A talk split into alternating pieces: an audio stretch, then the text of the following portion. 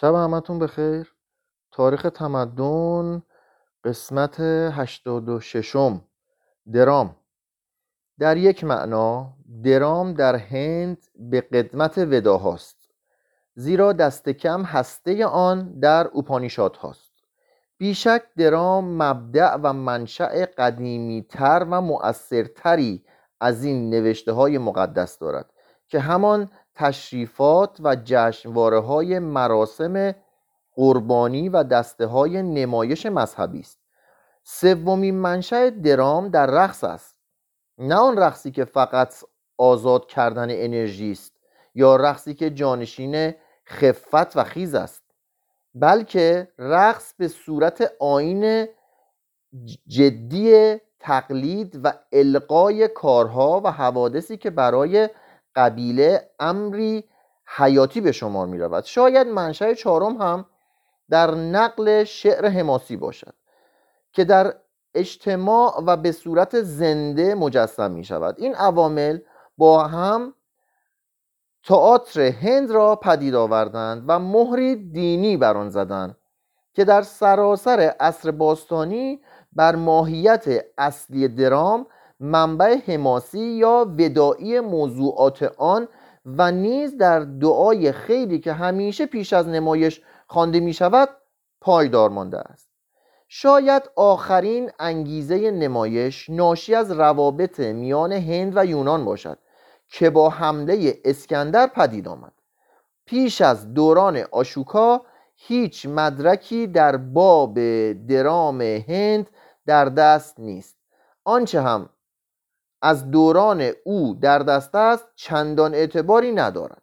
کهنترین نمایشنامه های موجود هندی نسخ خطی است بر برگ نخل که اخیرا در تاکستان چین کشف شده است. از جمله سه درام بود. معلف یکی از آنها آشواگوشا نام دارد که از متعلهین دربار کانیشکاست از قالب فنی این نمایشنامه و شباهت دلغک آن به نوع دلغک های خاص و سنتی تئاتر هندی چنین برمیآید که در هنگام تولد آشواگوشا درام در هند قسمتی کهن داشته است.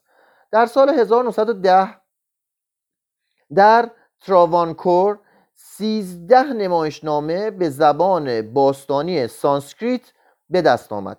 که با شک و تردید آنها را منسوب به بهاسا حدود سال 350 میلادی دانستند.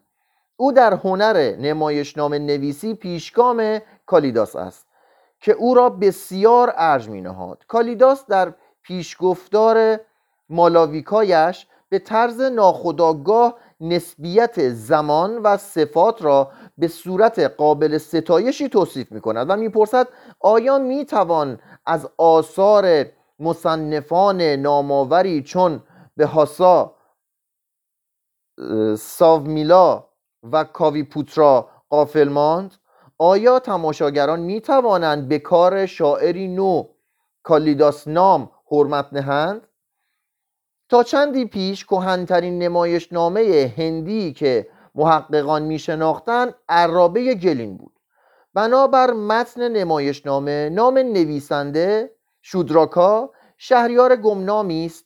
قبول این مدعا الزامی نیست البته خب تو پرانتز نوشته.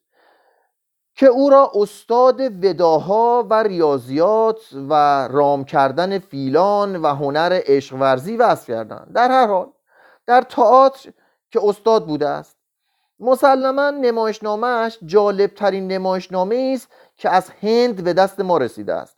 ترکیب هوشمندانه است از ملودرام نمایش و موسیقی و تنز با عباراتی عالی که از شور و توصیف شاعرانه برخوردار است. برای نشان دادن خصلت نمایش هندی خلاصه ای از طرح نمایشنامه بیش از یک کتاب تفسیر به کار می آید در پرده اول چاروداتا را می‌بینیم که روزگاری توانگر بوده و اکنون از گشاده دستی و بدفرجامی به تنگ دستی افتاده است. دوستی دارد مایتریا نام که برهمن الهی است و در نمایشنامه نقش دلغک را بر عهده دارد. چارو و مایتریا می‌خواهد که برای خدایان یک قربانی اهدا کند اما برهمن زیر بار نمی رود و می‌گوید وقتی خدایانی که تو میپرستی کاری برایت نمی کنند دیگر این کار چه فایده ای دارد؟ ناگهان زن جوان هندویی از خانواده بزرگ و بسیار ثروتمند خود را به حیات خانه چارو میاندازد و از دست تعاقب کننده پناه می‌خواهد. این تعاقب کننده که سامس تاناکا نام دارد برادر شاه و نقطه مقابل چاروست. به این معنی که این یک چنان خوب است که کاریش نمی شود کرد و آن یک چنان بد که باورش نمی توان کرد. چارو از دختر حمایت می کند و سامس تاناکا را از خانه بیرون می اندازد و تهدید به انتقام او را به چیزی نمی‌گیرد. دختر که نامش واسانتاسیناست از چارو می‌خواهد که جعبه جواهراتش را در جای امنی نگاه دارد که مبادا دشمنانش آن را از او بدزدند و نیز به بهانه و نیز بهانه داشته باشد که دوباره نجات دهندهش را ببیند. چارو قبول می کند جعبه را می‌گیرد و او را تا سرای بزرگش همراهی می کند پرده دوم. پرده دوم میان پرده خندهدار است. قماربازی از دست دو قمارباز دیگر میگریزد و به معبدی پناه می‌برد. داخل معبد که شد هیئت هیئت هیئت بوتی را به خود می‌گیرد. به شکل بت میسته توی معبد. و آن دو را میفریبد. دو قمارباز که او را دنبال می‌کردند نیشگونش می‌گیرند که ببینن آیا او به راستی یک خدای سنگیست یا نه. اما او تکان نمی‌خورد. آن دو دست از جستجو می‌کشند و در پای محراب به تاس بازی می نشینند بازی چنان هیجان انگیز می شود که آن مجسمه که نمی توانست جلوی خود را بگیرد از پایش پایین می پرد و از آنها اجازه می‌خواد که بازی کند. آن دو قمارباز باز هم حسابی مشتمالش می‌دهند و او بار دیگر فرار را برقرار ترجیح می‌دهد. در این میان واسانتاسینا او را که قبلا خادم چاروداتا بوده می‌شناسد و نجاتش می‌دهد. پرده سوم. چاروداتا و مایتریا را در حالی نشان می‌دهد که از کنسرتی باز میگردند. دزدی شارویلاکانام به خانهاش میآید و جعبه گوهر را میدزدد. چارو که پی به دزدی می‌برد دلتنگ می شود و آخرین رشته مرواریدی را که برایش مانده بود به تاوان آن جعبه برای واسانتاسینا میفرستد. اون جعبه هم که یادتونه دیگه اون شاهزاده یا اون خانوم وقتی فرار کرد اومد تو خونهش بعد وقتی داشت برمیگشت گفت این جعبه جواهرات من اینجا باشه. خب بنده خدا رفت برگشت جعبه رو دید دزدیدن دیگه اونم تاوانش رو داد. در پرده چهارم شارویلاکا را می‌بینیم که جعبه دزدی را به خدمتکار واسانتاسینا می‌دهد. حالا واسانتاسینا کی بود؟ همون که دختره رو تعقیب می‌کرد و رفت و بعد تهدید کرد که من دخل تو میارم. خلاصه یکی فرستاده که جعبه رو بدوزه. جعبه را واسانتاسینا می‌دهد تا دل و عشق او را به دست آورد. مستخدمه چون می‌بیند که این جعبه مال بانوی خود اوست شارولای شارویلاکا را دوست خوانده سرزنش می کند شارویلاکا با سخنانی تلخ و درشت نظیر گفته های شوپنهاور چنین پاسخ می‌دهد. زن به خاطر پول زن به خاطر پول میخندد یا میگرید؟ و این بسته به میل توست که بخندد یا بگرید. او مرد را وامی دارد که به او اعتماد کند اما او خود را خود به مرد اعتماد ندارد. زنان چون امواج اقیانوس ناپایدارند مهرشان گریزنده است. چون برق تابش غروب آفتاب چون تابش شامگاهی که بر ابری بتابد با اشتیاقی پرشور به مردی میآویزند که ثروت نثارشان کند و شیره آن ثروت را مثل گیاه شیرهداری میمکند و آنگاه او را رها می‌کنند خدمتکار هم او را میبخشد و بدین گونه نادرستی سخن اون را ثابت می‌کند و واسانتاسینا هم به آن دو جایزه می‌دهد که با هم ازدواج کنند. در آغاز پرده پنجم واسانتاسینا به خانه چارو می آید که با هم مرواریدهای چارو را به او بازگرداند. و هم جعبه خیش را به او بسپارد. هنگامی که نزد چارو بود طوفانی برمیخیزد که واسانتاسینا آن را به زبان سانسکریت با عباراتی عالی وصف می کند طوفان طوفان خشمگیرتر می شود و او را ناگزیر می کند که شب را در خانه چارو بماند. این اجبار کاملا مطبوع طبع او بود. پرده ششم. واسانتا را نشان می دهد که صبح فردا از خانه چارو بیرون می آید و به جای آنکه پا به کالسکه بگذارد که چارو براش آماده کرده بود اشتباها به کالسکه سامستانکای فاسد و شریر می رود پرده هفتم راجع به موضوع دیگری است که چندان ربطی به موضوع اصلی نمایشنامه ندارد. در پرده هشتم واسانتا را می‌بینیم که نه در قصر خودش بلکه در خانه و تقریبا در آغوش دشمن است. وقتی که واسانتا باز دست رد به سینه او می‌زند سامستاناکا او را خفه و دفن می کند بعد به دادگاه می رود و علیه چارو اقامه دعوی کرده و او را متهم می سازد که واسانتا را به طمع جواهراتش کشته است. پرده نهم. شرح محکمه است که در آن مایتریا ندانسته به اربابش خیانت می‌کنند به این معنا که جواهرات واسانتا را از جیب او میافتد چارو محکوم به مرگ می شود در پرده دهم چارو را می‌بینیم که راه سیاستگاه را در پیش گرفته است. پسرش به دست و پای دشخیمان میافتد که او را به جای پدرش اعدام کنند ولی این تقاضا پذیرفته نمی شود در لحظه آخر خود واسانتا ظاهر می شود ماجرا از این قرار بوده که شارویلاکا که دیده بود سامستاناکا دارد واسانتا را دفن می کند به موقع او را از زیر خاک بیرون می آورد و دوباره او را زنده می کند در حالی که واسانتا, واسانتا چارو را از مرگ نجات می دهد شارویلاکا هم از آن طرف برادر شاه را به آدمکشی متهم می کند ولی چارو از این اتهام جانبداری نمی کند و به این ترتیب سامستاناکا هم از مجازات نجات پیدا می کند و همه خوشحال و شادکام می شوند دقیقا فیلم هندی همه خوشحال و شادکام تموم شد. حالا در این مورد صحبت می‌کنه که چرا این هندی ها همه چیزشون شاده؟ آخرش مخصوصا. از آنجا که در شرق وقت و فرصت برای مردم بیش از غرب است و در شرق به خلاف غرب که برای صرفه‌جویی در وقت تمهیدات فراوان دارند تقریبا همه کارها به دست انسان انجام می‌گیرد و غرب همه این همه تدابیر کاراندوز به کار نمی‌گیرد. پس طول نمایشنامه های هندی هم از لحاظ وقت دو برابر درام های روزگار کنونی ماست. میگه درام های هندی طولانی هند. هر نمایش پنج تا ده پرده دارد و هر پرده هم بدون اینکه تداخلی در آن حاصل بشود با خروج یک شخصیت نمایش و ورود شخصیت دیگر به دو صحنه تقسیم می شود وحدت زمان و مکان در کار نیست و تخیل هم هیچ حد و مرزی نمی شناسد دیدید دیگه؟ تو درام های هندی تخیل هیچ حد و مرزی نمی شناسد طرف می‌تونه کل کره زمین رو ملق بزنه.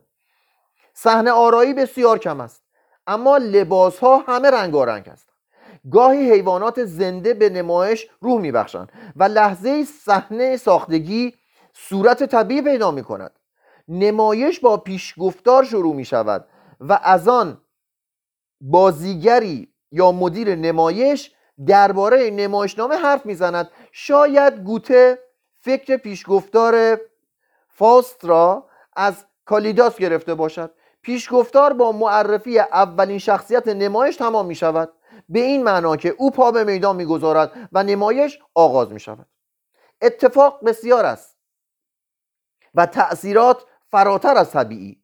اغلب مسیر حوادث را تعیین می کنند این داستان این داستان عاشقانه و نیز یک بزلگو همیشه جزء لاینفک نمایشنامند پس میگه توشون همش این داستان حتما عاشقانه است و یه بزلگو هم توشونه. اینا حتما هست. تراژدی جایی در تئاتر هندی ندارد. تراژدی جایی در تئاتر هندی ندارد. پایان خوش در هر نمایشنامه حتمی است عاشق وفادار همواره پیروز می شود به فضیلت باید همیشه پاداش داده شود. پس تو هندی به فضیلت باید همیشه پاداش داده شود. خلاصه طرف باید آدم خوبه حتما پیروز شه. حتی اگر این کار برای ایجاد تعادلی در واقعیت باشد. مباحث فلسفی که غالبا در شعر هندی دیده می شود راهی به درام هندی ندارد. درام مثل خود زندگی باید فقط با عمل تعلیم دهد نه با کلمات. شعر قنایی بر حسب عظمت موضوع شخصیت نمایش و عمل جای نصر را می‌گیرد. افراد طبقات بالا در نمایش به زبان سانسکریت حرف می‌زنند و زنان در طبقات پایین به پراکریت. توصیفات عالی است. لاکن طرح ترسیم شخصیت ها ضعیف است. بازیگران که شامل زنان هم می‌شوند کارشان را خوب انجام می‌دهند. نه شتاب غربیان را دارند و نه زبان مطنطن بازیگران خاور دور را. نمایشنامه با گفتاری پایان مییابد که در آن از خدای محبوب معلف یا محل می‌خواهند که به هند رفاه و بهروزی عطا کند. از آن زمان که سر ویلیام جونز شاکون تالای کالیداس را به انگلیسی ترجمه کرد و گوتان را ستود. این نمایشنامه همواره مشهورترین نمایشنامه های هند بوده. با این همه ما کالیداس را فقط از طریق سه, سه نمایشنامه و از طریق افسانه های زاهدانه که پیرامون نام او فراهم آمده است می‌شناسیم. ظاهرا او یکی از نه گوهر حالا نه گوهر میگه این هاست مروارید عقیق زبرجد هندی الماس زمرد سنگ لاجورد مرجان یاقوت کبود و سنگ, سنگ ناخشناخته دیگری. هندیان از این نه گوهر تعویز بسیار گرانبهایی می‌سازند و عقیده دارند که هر سنگی دارنده آن را از شر یا بلیه معینی حفظ می کند نه گوهر را به نه سیاره نیز مرتبط می‌دانند. گویا هر هنرمندی را هم در عصر ویکرامادیتیا به این نه گوهر مانند کردند. شاعران هنرمندان و فیلسوفان بود که مورد مرحمت ویکرامادیتا از 380 تا 412 میلادی شاه سلسله گوپتا در اوجین بودند. شاکونتالا هفت پرده دارد که بخشی از آن به نصر است و بخشی دیگر به شعر آبدار پس از یک پیشگفتار که در آن مدیر تئاتر نمایشگران را دعوت می کند که به زیبایی های طبیعت توجه کنند صحنه به سبززاری در جنگل باز می شود که در آن زاهدی با دختر خاندهش شاکونتالا مسکن دارند. آرامش صحنه بر اثر صدای عرابه ای به هم می‌خورد. سرنشین آن عرابه دوشینتا شاه ظاهر می شود و در دم به شاکونتالا دل میبازد. در پرده اول با او ازدواج می کند ولی ناگهان شاه را به پایتخت فرا می‌خوانند. شاه ناچار شاکونتالا را ترک می کند و طبق معمول قول می دهد که در اولین فرصت نزد وی بازگردد. مرتازی به دختر اندوهگین می‌گوید تا وقتی آن انگشتری را که شاه به تو داده باشد داشته باشی شاه تو را به یاد خواهد داشت. غذا را شاکونتالا به هنگام شستجو آن انگشتر را گم کرد. مقارن با روزهایی که باید کودکش به دنیا آید. راه دربار راه دربار دوشینتا را در پیش گرفت تا دریابد که شاه او را به شیوهی که مردان نسبت به زنان زنان بخشنده دارند فراموش کرده است یا نه میکوشد که خاطرات شاه را به یادش بیاورد.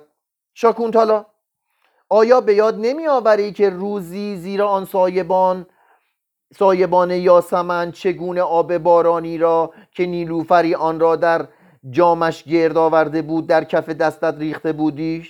شاه ادامه بده گوش می‌کنم. شاکونتالا. درست در همان هنگام فرزند خانده من آن آهوبره کوچک با چشمان کشیده و نرم به پیش دوید. تو پیش از آنکه اتشت را فرو بنشانی به آن موجود کوچک آب دادی و گفتی اول تو بخو آهو بره آرام. اما او از دستهای ناآشانا نمی‌خورد ولی پس از آنکه من آب به دستم ریختم با اعتماد کامل آن را نوشید. سپس تو با لبخندی گفتی هر موجودی به نوع خود اعتماد دارد. شما هر دو کودکان یک جنگل وحشی هستید و هر یک دیگری را محرم راز می‌دانید و هر یک می‌دانید که محل امن کجاست. شاه شیرین زیبا و دروغ. چنین زنانی ابلهان را میفریبند. استعداد مکر زناره را می‌توان در هر نوعی از موجودات یافت. اما در زنان بیشتر است. کوکو تخمهایش را وا می‌گذارد تا پرنده های ابله از آن جوجه درآورند. سپس ایمن و پیروز پر می‌کشد و می‌رود. شاکونتالا سرخورده و ناامید به طور معجزه آسایی به هوا بلند می شود و به جنگل دیگری برده می شود و در آن جنگل فرزندش را به دنیا می آورد در این و این همان به هاراتاست که فرزندش میبایست تمام نبردهای مهاب هاراتا را انجام دهد. در این میان ماهیگیری آن انگشتر را پیدا می و چون مهر شاه بر آن می‌بیند آن را نزد دوشینتا می‌برد. دوشینتا با دیدن انگشتر شاکونتالا را به یاد می آورد و همه جا او را می جوید مدتی با هواپیمایش فراز هیمالیا پرواز می کند سرانجام به و قوه الهی در همان عزلتگاه فرود می آید و شاکونتالا در آن زانوی غم به بغل گرفته بود شاه بهاراتا را می بیند و جلو کلبه بازی می کند شاکونتالا را می بیند که جلوی کلبه بازی می کند و به والدنش رشک برده. می گوید آه چه پدر نیکبختی! چه مادر سعادتمندی که پسر خورسالشان را می‌برند و خاکالود قباری می شود که از تن او می سترند او با اعتماد مشتاقانه در دامن آنان جای می گیرد و این پناهی است که او می طلبد شکوفه های سفید دندانهای شکوفه های سپید دندانهایش هنگامی به دیده می آید که لب به خنده ای بی علت می گشاید و می کوشد تا به آوای شیرین بی لفظ پیش از هر سخن شیرینی دل را آب کند. شاکونتالا ظاهر می شود شاه از او طلب بخشایش می کند و بخشوده می شود. دوشینتا او را ملکه خیش می کند. نمایشنامه با دعایی شگفت اما از نوع خاص هندو پایان می گیرد. بشود که شاهان برای بهروزی رعایایشان شاهی کند. بکند که سارا، ساراسواتی آسمانی الهام بخش سخن و الهه هنر نمایش را بزرگان و فرزانگان همواره گرامی بدارند و انشاءالله خدای ارغوانی قائم به ذات که نیروی حیاتش تمامی فضا را سرشار می کند روان ما را از تناسخات آینده مسون بدارد. البته خب این انشالله مترجم گذاشته تو این متن که بدون خود چون کسی که میگه انشالله با تناسخات این دوتا به هم نمی‌خوره. بعد از کالیداس درام راه زوال نپیمود. اما دیگر اثری مشابه شاکونتالا یا عرابه گلین پدید نیامد. اگر یک روایت الهامی یا اجمالی را قبول کنیم هارشاشا سه نمایشنامه نوشت که قرنها آنها را به روی صحنه می آوردند صد سال پس از او به هاوات هوتی برهمنی از ناحیه برار سه درام رومانتیک نوشت که پس از آثار کالیداس در تاریخ تئاتر هند مقام اول را حایز است. اما سبکش چنان پیچیده و گنگ بود که تماشاگران اندکی برای دیدن اثرش گرد می آمدن. البته او به او اعتراض می داشت می نویسد آنان که از ما به خردگیری سخن می‌گویند چه کمایند این نمایش برای آنان نیست. شاید یکی در جهان باشد یا در آینده به وجود بیاید که با من هم سلیقه باشد زیرا زمان بیپایان است و جهان پهناور. بدیهی است که نمی‌توان آثار دراماتیک هند را همتراز آثار یونان یا آثار انگلستان عهد الیزابت دانست. اما می‌توان آن را به خوبی با تئاتر چین یا ژاپن مقایسه کرد. یعنی از همون اول این قسمت شرق کلا بهتر تئاتر و فیلم و اینا نسازه. یه دیگه هند و چین و ژاپن ولی از اون طرف مثلا این انگلستان و غرب و اینا خوب بود. همچنین لزومی ندارد که از تئاتر هند هم زرق و برق و تصنعاتی را انتظار داشته باشیم که از خصوصیات تئاتر نوین است. اینها همه از جمله عوارض زمان است. نه یک حقیقت جاوید و چه بسا که یک سره از میان برداشته شود و حتی جنبه مخالف آن پدیدار گردد. عوامل مافوق طبیعی و درام هندی همانقدر به ذوق ما بیگانه می آید که خدای ماشینی اورپیدر اوریپد روشنفکر اما این نیز رسم تاریخ است. نقاط ضعف درام هندی اگر بیگانه بتواند فهرستی از آنها تهیه کند عبارتند است ببینیم نقاط ضعف درام هندی چی بوده. شیوه بیان مصنوعی الفاظ که با کاربرد تجانس حروف و شیوه های قریب لفظی زشت و ناهنجار شده. معرفی شخصیت های بازی با یک رنگ و پررنگ که در آن هر کس یا خوب خوب است یا بد بد. موضوعات غیر محتمل که حول محور مسائل فرعی و باور نکردنی میگردن. اکثرا هم می‌بینیم دو تا برادر همو گم کردن بعدا میگردن ها پیدا می‌کنن. اصلا نمی‌دونن برادرن و افراد در شرح و بست عملی که تقریبا بنا بر تعریف واسطه خاص انتقال معانی درام است. محاسن هنرهای درام هندی این هاست. خب حالا خوبیاش هم میگه. تخیل خلاق احساس ظریف شعر گیرا و توصیف همدلانه زیبایی و زشتی طبیعت. درباره انواع ملی هنر نمی‌توان بحثی کرد اما ما درک می‌کنیم یا از دیدگاه تنگ نظرانه خیش است یا از مفاد ترجمه هایی که به منزله رویت از پشت شیشه کبود است. همین بس که گوته که بیش از همه اروپاییان توانایی آن را داشته که از صد و بندهای بومی و محلی فراتر رود. خواندن شاکونتالا را از تجربیات ژرف زندگانی خود دانسته است و درباره آن از سر سپاس و حق گذاری چه می نویسد؟ آیا تو شکوفه های نوبهاران و میوه های خزان را می خواهی؟ و تمامی آنچه را که جان از او افسون شود و به وجه آید بپرورد و قوت دهد می‌خواهی؟